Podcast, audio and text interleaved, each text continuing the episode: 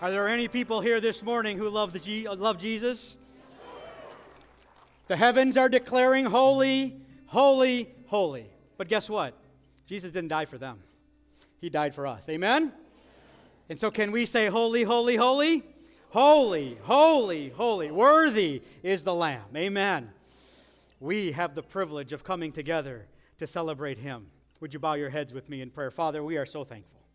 While the angels can celebrate you, we have a reason to. We who have been bought by the blood of the Lamb. We who have been purchased out of the slave pit of sin. We who have been rescued out of the miry clay. We who have had our feet set on solid rock. Lord, we get to celebrate you. We get to sing you. We get to praise you. Holy, holy, holy is the Lamb. Thank you for the opportunity we have on this beautiful day to gather together as children of the Almighty God, to worship you and to praise you and to celebrate you because you are the one who has done it all. You saved us, you redeemed us, and to you be all the praise. Father, now as we turn our attention to your word, we pray that you would minister to our hearts, that you'd remove all of the roadblocks, the obstacles, you'd remove all distraction, remove our worry, worries and our cares and would you leave fertile soil for the Holy Spirit to do His work in our lives? Father, would you set me aside and would you speak to your people because we need to hear your voice? And may we be convicted of the things that we need to be convicted about. Would you break us for the areas we need to be broken in? And would you set us free so that we can live and worship you as you are meant to be worshiped? And we'll thank you for it in Jesus' name. And all God's people said, Amen. Amen. You may be seated. My name is Abraham Phillip, and I'm part of the teaching team here at Woodside. It's my privilege and my pleasure to be here this morning with you, and I uh, extend a, a, warm greeting to those who are watching online with us, and uh, welcome to those of you there as well. Many of you know the story of Jim Elliot.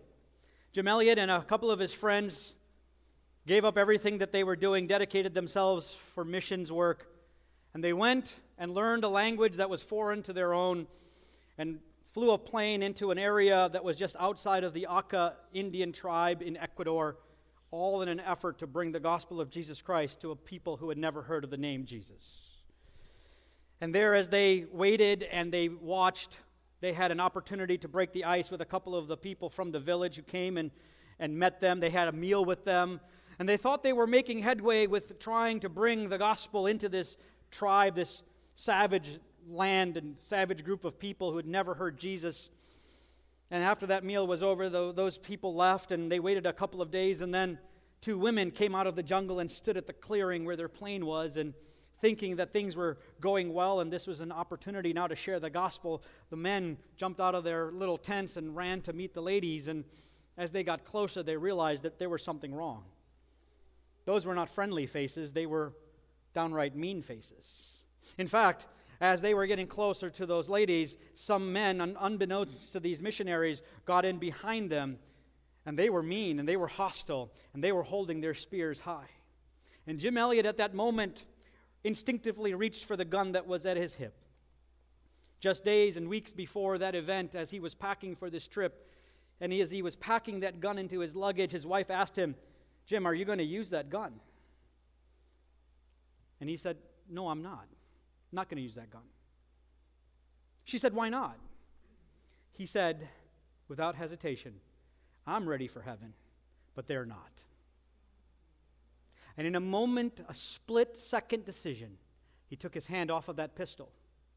And those four men gave their lives as they were speared to death by those, by those people in the tribe.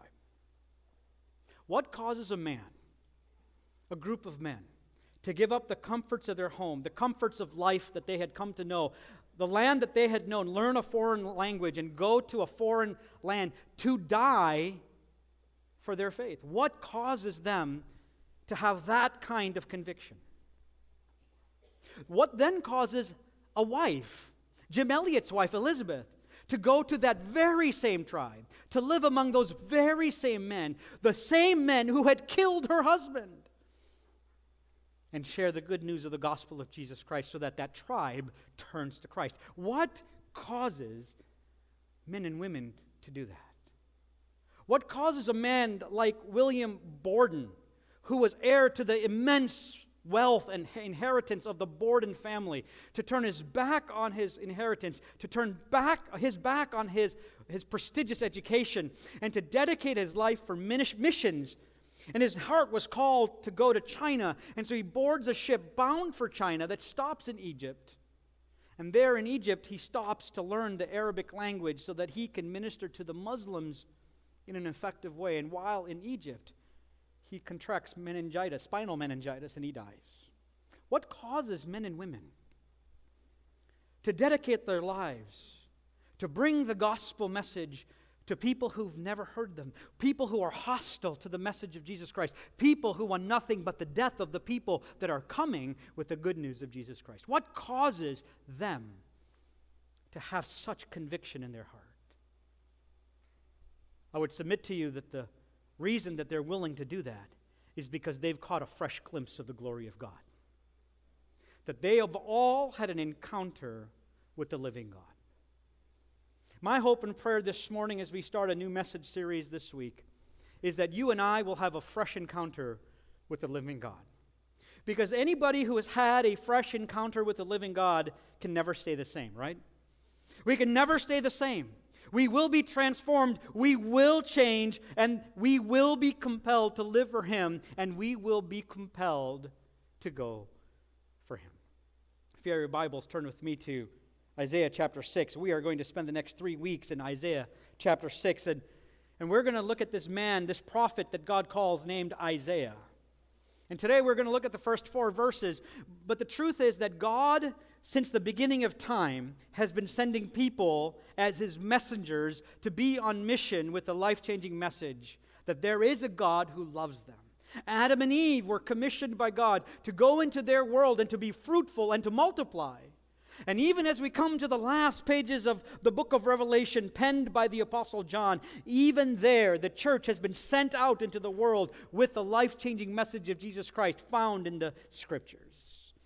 All throughout history and even today, the mission of God is still the same that you and I have a fresh encounter with Him, and we take in that moment the gospel message into our world. That's what we're going to learn this morning. That when we have a fresh encounter with God, that God's glory compels us to go. God's glory compels us to go. Have you found Isaiah chapter 6 yet? I, clearly can't wait much longer. You're, you're there? Isaiah chapter 6. I want to share with you two th- truths, two things as we start this series this morning that are really important for us to be compelled to go. And the first is that we must see the glory of God. We must see the glory of God. I am reading from Isaiah chapter 6, starting in verse number 1. In the year that King Uzziah died, I saw the Lord sitting upon a throne high and lifted up, and the train of his robe filled the temple. Above him stood the seraphim. Each had six wings. With two he covered his face, with two he covered his feet, and with two he flew. And one called to another and said, Holy, holy, holy is the Lord of hosts. The whole earth is full of his glory. And the foundations of the thresholds shook at the voice of him who called, and the house was filled with smoke. This story opens in despair. The people are in despair because a king has died. King Uzziah, you find his story in Second Chronicles chapter 26. You find that King Uzziah became a king at the age of 16. About the time that you and I were getting our driver's license, King Uzziah was sitting on a throne. And he reigned for 52 years. Imagine having one ruler for 52 years. He was a, a brilliant man, a master administrator, a genius at military strategy. He was able to subdue the nations that are around him, the Philistines and other nations who were still in the land. He was able to subdue them. He, if you read Second Chronicles chapter 26, you find he had uh, several war implements that he created, according to the Bible, that he invented. And he was successful. And he was one of the greatest kings that the nation of Judah ever had. And God blessed him with wisdom and success and ability and power. But somewhere along the way, King Uzziah grew proud. And Second Chronicles chapter 26 talks about the time when he decided that he would go into the temple of God and burn incense himself. And the high priest and 80 other priests resisted him and said, You can't do that, king. That is something that is reserved for the priests to do. It is unlawful for you to do that. And the king basically said, You don't get to tell me what to do. I'm the king. And no sooner had that thought risen in his heart and in his mind that he was struck with leprosy. And he had to be exiled from the temple, exiled from the people, exiled from, the fam- from his family. And for the next eight years until his death, he lived in a hut outside the city, away and isolated from everything and everyone, including worship in the temple of God. King Uzziah died in 740 BC.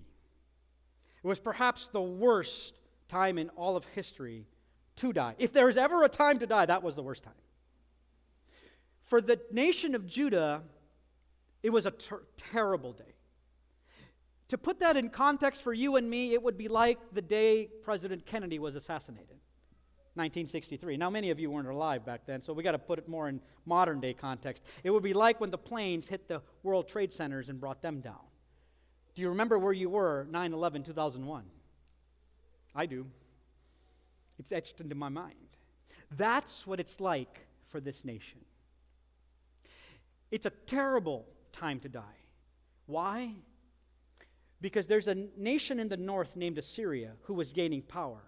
And they were conquering nations left and right. And they were a brutal nation. In fact, they were so ruthless that they, when, when they captured a nation, they were so ruthless, so brutal, so savage that when they were done conquering that nation, there was no strength, no resistance, no nothing left to oppose the might of the Assyrian Empire. You can go Google it. You can read about the horrific things that they did to the nations that they conquered. and they had their eye sit on this li- little sliver of land named Israel. But they didn't dare touch it because God had blessed King Uzziah. But in 740 BC, King Uzziah died. And for this little nation of Judah, their world had turned upside down.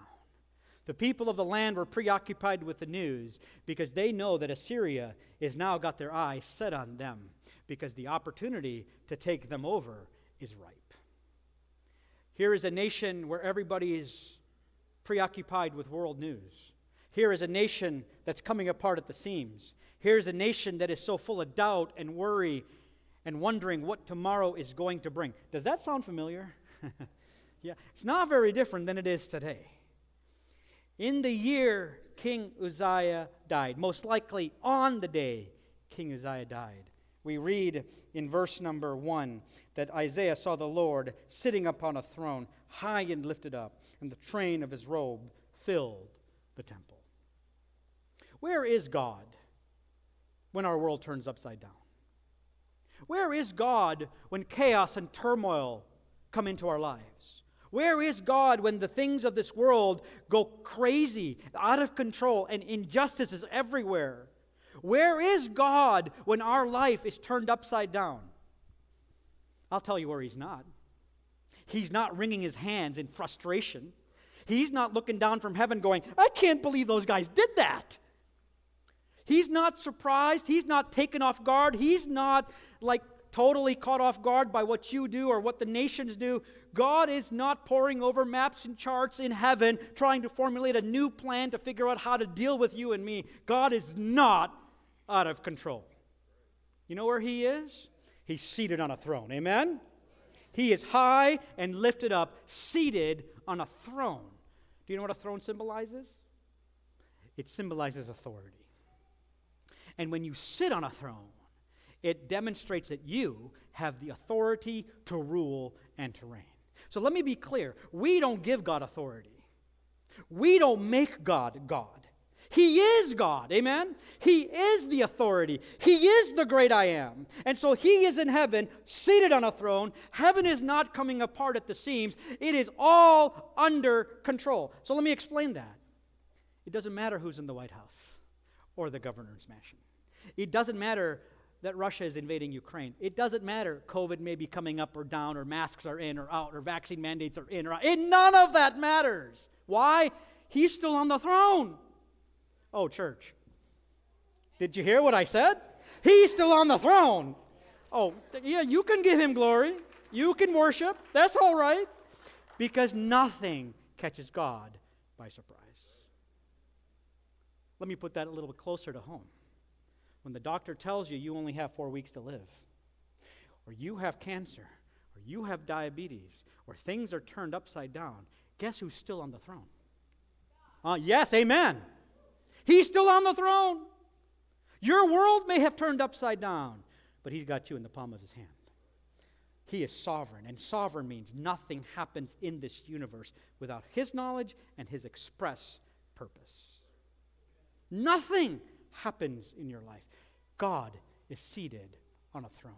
And that's what Isaiah saw.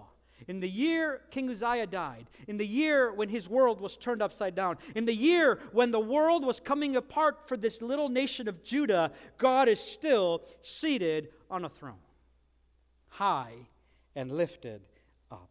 People will come, people will go. Leaders will come, leaders will go. People who have money will come and they will go, but one remains. Amen? From everlasting to everlasting, He is God and he will remain even when we are done and dusted. Amen? Amen. He is seated on the throne. And in verse number two, we find that the throne room of God is a busy place. It's not quiet in heaven. In fact, it's not still in heaven. It's a really busy, loud place. If you didn't like the music today and you didn't like how loud it was, you're in for a shock. Heaven is loud. Why? Notice what it says in verse number two. There are some beings that surround the throne of God. Here in Isaiah's vision, he calls them seraphim. It's the only place in Scripture where that phrase is used. Literally, that phrase means burning ones. So, around the throne room of God are these living creatures that are on fire for God. They are literally nuclear powered worship angels who are worshiping God. Just picture that. And Isaiah gets a picture of their anatomy. He says they have six wings. With two, they cover their face. Why? Remember where they're standing. They're standing in the presence of God. These are heavenly beings, these are sinless beings. In essence, they're perfect. And yet, even heavenly, perfect, sinless beings cannot stand in the blinding, blazing presence of the Almighty God. And so, with two wings, they cover their face because they cannot stand to look at the presence of God. With two f- wings, they cover their feet. Why? Because they're still creatures. They're not creatures of the earth, they're creatures of heaven, but they're still creatures, created by God. And so, in submission to Him and to cover their creatureliness, they cover their feet. And with two wings, they fly. But it's not their anatomy that's important, it's what they're saying. Notice that they are crying and calling out one to another in antiphonal response. And what is their song or their cry? Holy, holy, Holy is a Lord of hosts. The whole earth is filled with his glory. Over and over again, one to another, to another, to another. Holy, holy, holy. You realize when you go to bed today, they're still crying this out. Holy, holy, holy. Tomorrow morning, when you wake up, guess what? There's still nuclear powered worship going on in heaven. Holy, holy. Church, I hope you get it. If you don't like repetition song, you're not going to like heaven because the angels in heaven are crying, Help me out. Holy, holy, holy, holy, holy. Oh, come on, church, help me out. Holy, holy. You may as well practice here. You're going to spend all eternity saying the same thing, and we won't get tired. Why? He is holy, holy, holy is the Lord God Almighty. The whole earth is filled with His glory. Friends, all day, all night, day after day, from eternity past to eternity future, there's nuclear powered worship going on as the angels in heaven are crying, Holy, holy, holy. You know, in our day and age today, we have lots of ways to provide emphasis.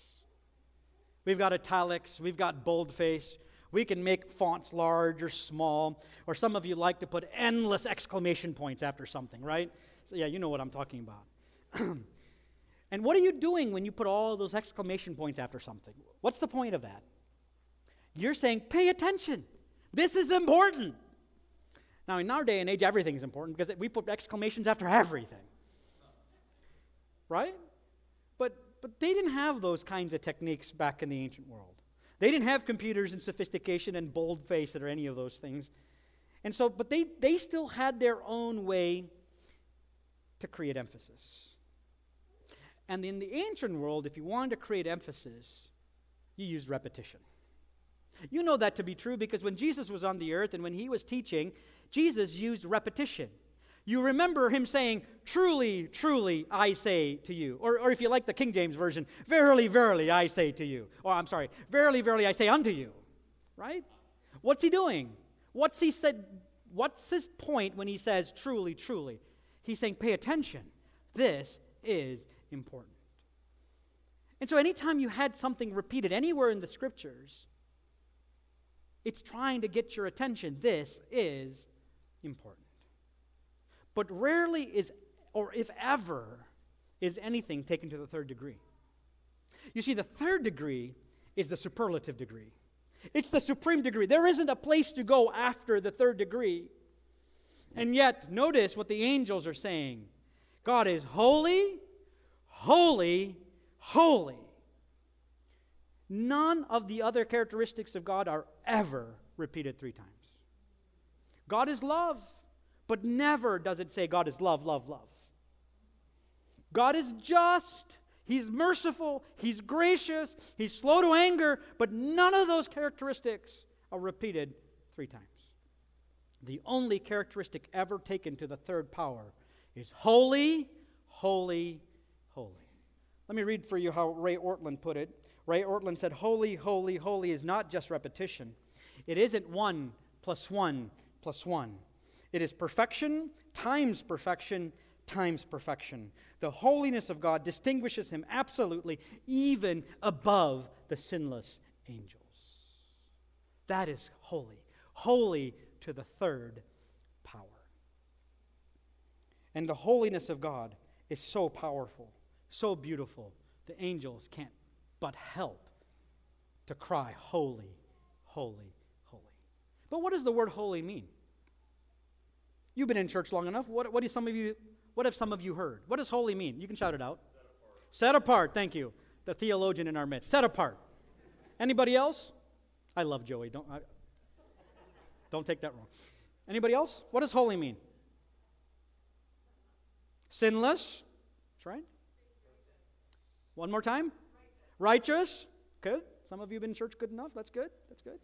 Some of you haven't. Or you're way too shy. This is a safe place. I, I don't bite much. Set apart. Literally, the word holy means to cut off. To cut off and to separate from the rest. So when we say God is holy, it means he's cut off from the rest because he's not like the rest. He is perfect, unique, one of a kind, in a category by himself. There is nothing and no one that looks or is like God. You believe that, church? Nothing.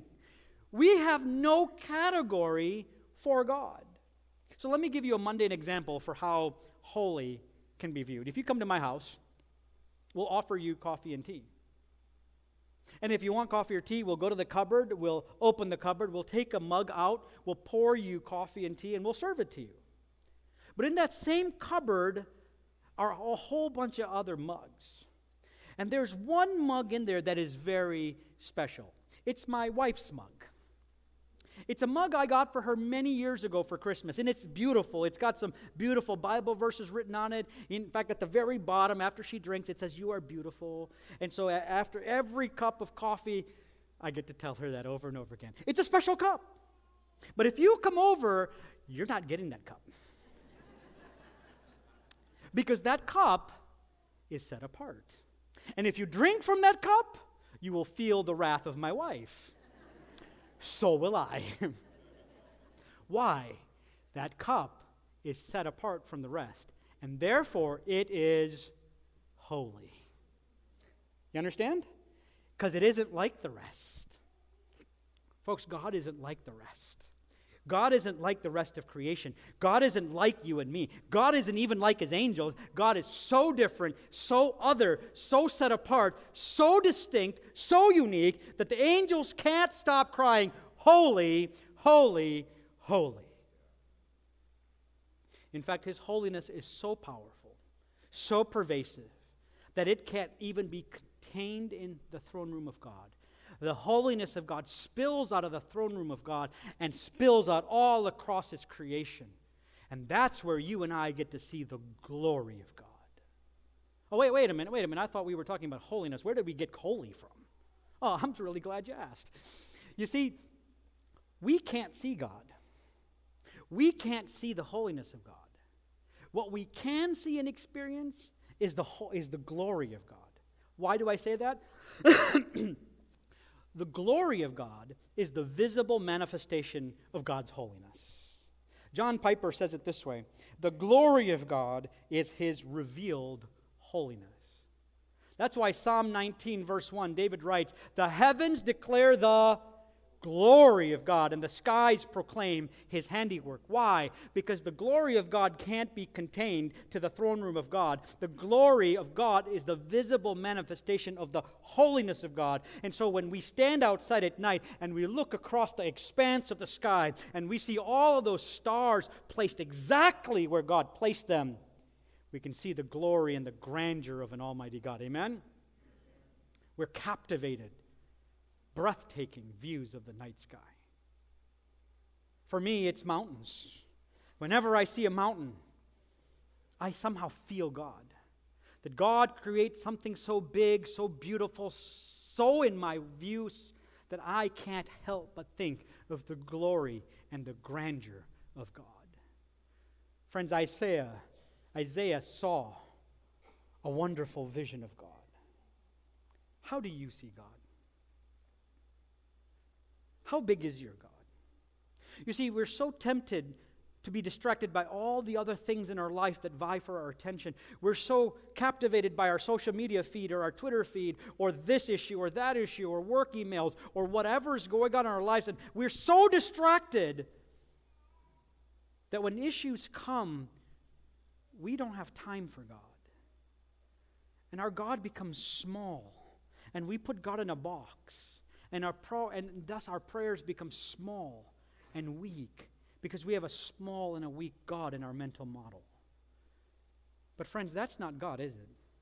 That's not the truth of what the Bible says. The Bible says He is holy, holy, holy. Our God is so big, even the universe can't contain Him. His glory spills all over the place. We got to throw open the doors of the box we put God in and make God who He really is, which is God. From everlasting to everlasting, He is God. We don't put Him in a box.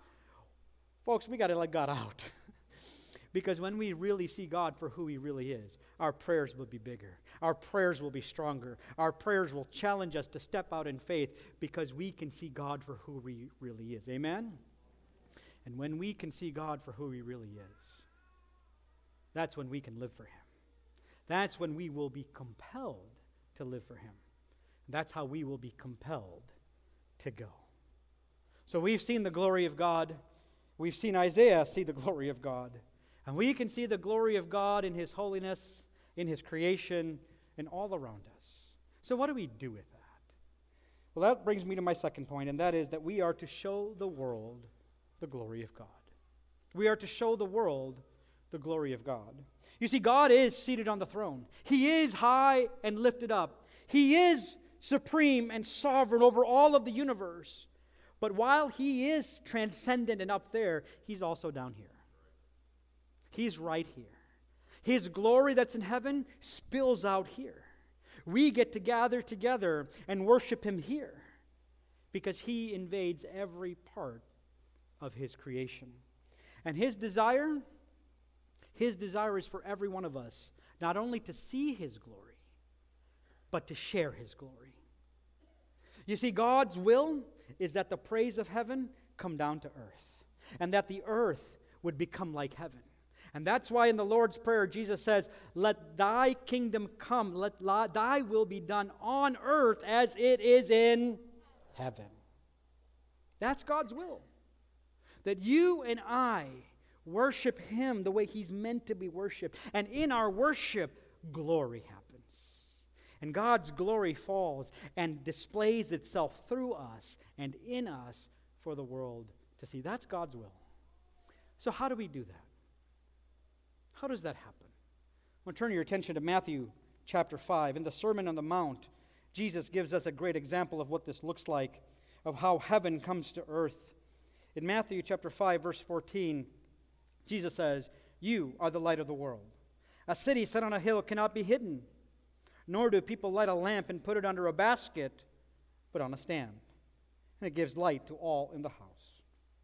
In the same way, let your light shine before others, so that they may see your good works and give glory to your Father who is in heaven. That's how we do it. God gives you and me light.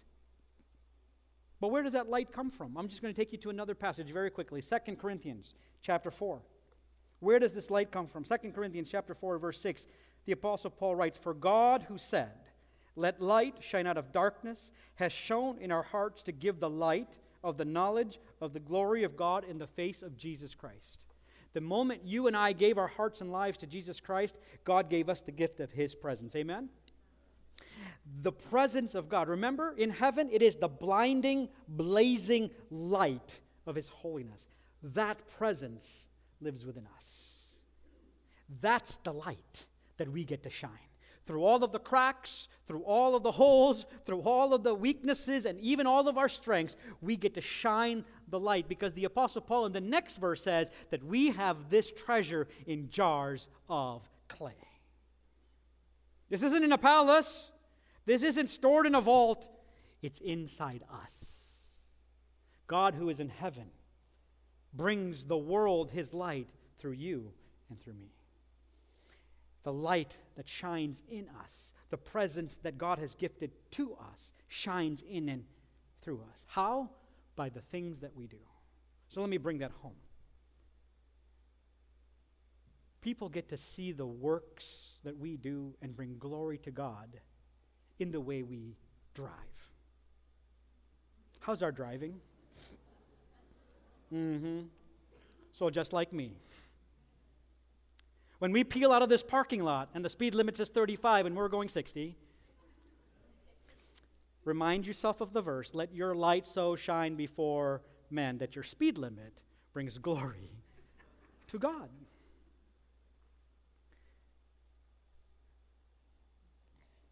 When health goes down south, or you get bad news, or your children don't listen, or your in laws, or your parents, or, or your whatever, happens in life, how do you handle it? Do you handle those things with joy? Or do you complain and worry and chafe at the bit and fight and scream and holler and act like everybody else, forgetting that on the throne is one who is sovereign? You see, when people look at us, they're looking for the light because they live in darkness and the light that God wants to shine in their life and into their heart comes out of you and comes out of me. That means that when I'm driving and when I'm at work and when I'm in my neighborhood and when I'm interacting with my children, the light that God has given me matters. How I react, how I deal with them, how I speak to them, if I'm angry, if I'm cranky, if I'm irritable, it all matters. Because the way God shows his glory is not just in the heavens, it's through all of us. It's through all of us. Let your light so shine before men that they may see your good works and glorify your Father who is in heaven. Friends, you all believe that God is the only one worthy of glory, honor, and praise, right? Well, the only way that glory and honor and praise is ever getting to Him is the way you and I live. How are we living? When you and I catch the right glimpse of God, when we can see Him for who He is, when we can, together with the angels, cry, Holy, holy, holy is the Lord God Almighty, our world changes, our lives change, and we get to live on mission as the light of the glory of God. Friends, that is the mission. That God, who is truly holy, lives out that holiness in you and in me so that the world can see you on fire for Him and for the mission He has given you and me. All over the world, all over the world, billions of people are giving glory to something. Billions of people are building monuments to their own glory, and yet the only one who is worthy of that glory is Him seated on the throne. Amen? God has sent you and is sending me. That's why we as a church put so much emphasis on world missions. There are 3.2 billion people on the face of this planet that has yet to hear the name Jesus. Did you catch that number? 3.2 billion. That's 42% of the population of the earth. Think of the techn- technological marvels we have. Think of all the sophistication we have. With all of the things that we have, we still haven't reached 42% of the earth's population with the name of Jesus. That is staggering. That should be convicting. It's convicting to me. That's why we spend a lot of time and money and energy on world missions. We spend a lot of money supporting missionaries around the world so that they can be lighthouses in the communities that God has placed them. If you don't mind, to take out the little pamphlet that you received when you walked in. If you didn't, please make sure you take one home with you. If you open up to the first page, you get to see all the places where God has given us as a church an opportunity to be a lighthouse. Places no one else is willing to go. In Africa, Central Asia, Southeast Asia, 17 mission, 78 missionary units serving in 14 different countries. If you flip a couple more pages, you see that we, we are into a Bible translation so that we can reprint the Bible in a language that the people who haven't heard Jesus can read and understand the Word of God. And we're into sending people, missionaries who are in the local area. If you turn to the page, it says Church Planting and Evangelism. On the lower left corner is a picture of an older man with a smiling face. His name is King, Kim Smith. Kim Smith, in his mid 40s, decided he would go and spend a year in the refugee camp in Ghana. If you don't know what a refugee camp is, it's a horrible place. He slept on the floor, ate dirty water, or drank dirty water, ate whatever things they put in front of him, and all the while, for a whole year, he witnessed as a light in that dark place. In fact, that one year transformed him. He came back to the United States, sold everything he had, and now he has set up a base of operations in Liberia where he is beating back bushes and making new trails to villages and people who have never heard the name Jesus. He's established a church and he's training men and women in the gospel to take the gospel to their communities, to their villages, to their tribes, so they can hear the gospel message of Jesus Christ.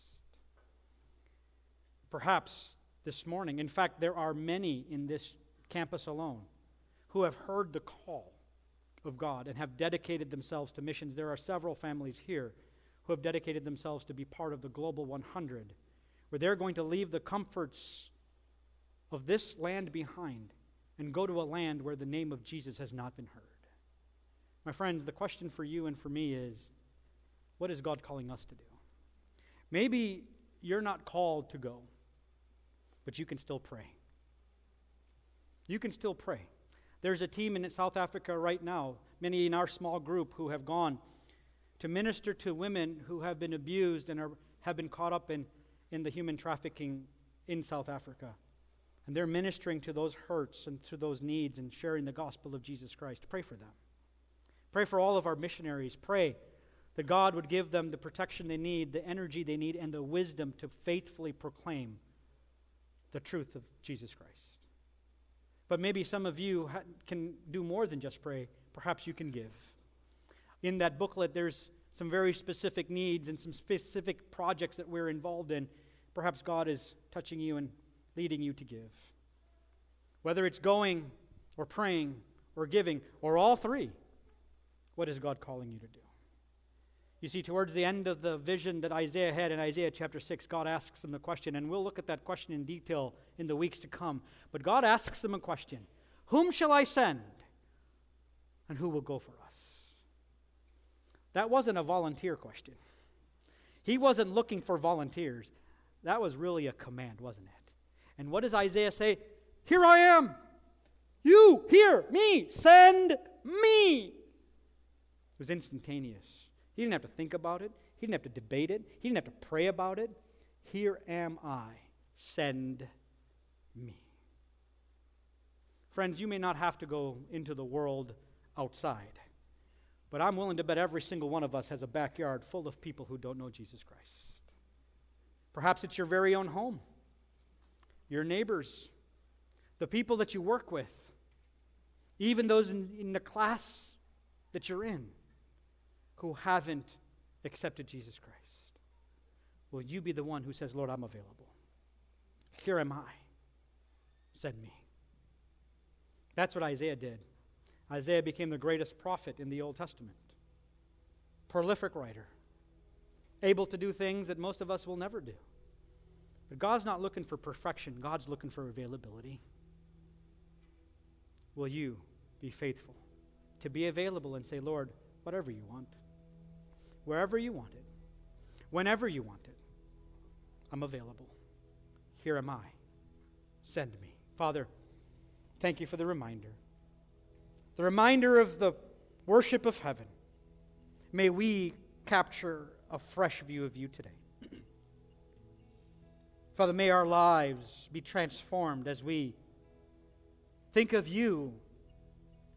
And not just you in heaven, but you loved us so much that you left heaven. You left the worship of the angels, and you came into this earth, and you loved us so much that you died on the cross for our sins. May we never forget that. May we, every moment of our waking day, be captivated by the cross, by the glory that you have, that is truly and rightfully yours. And may that glory captivate us to go, to surrender our lives to you, to say, Lord, here am I.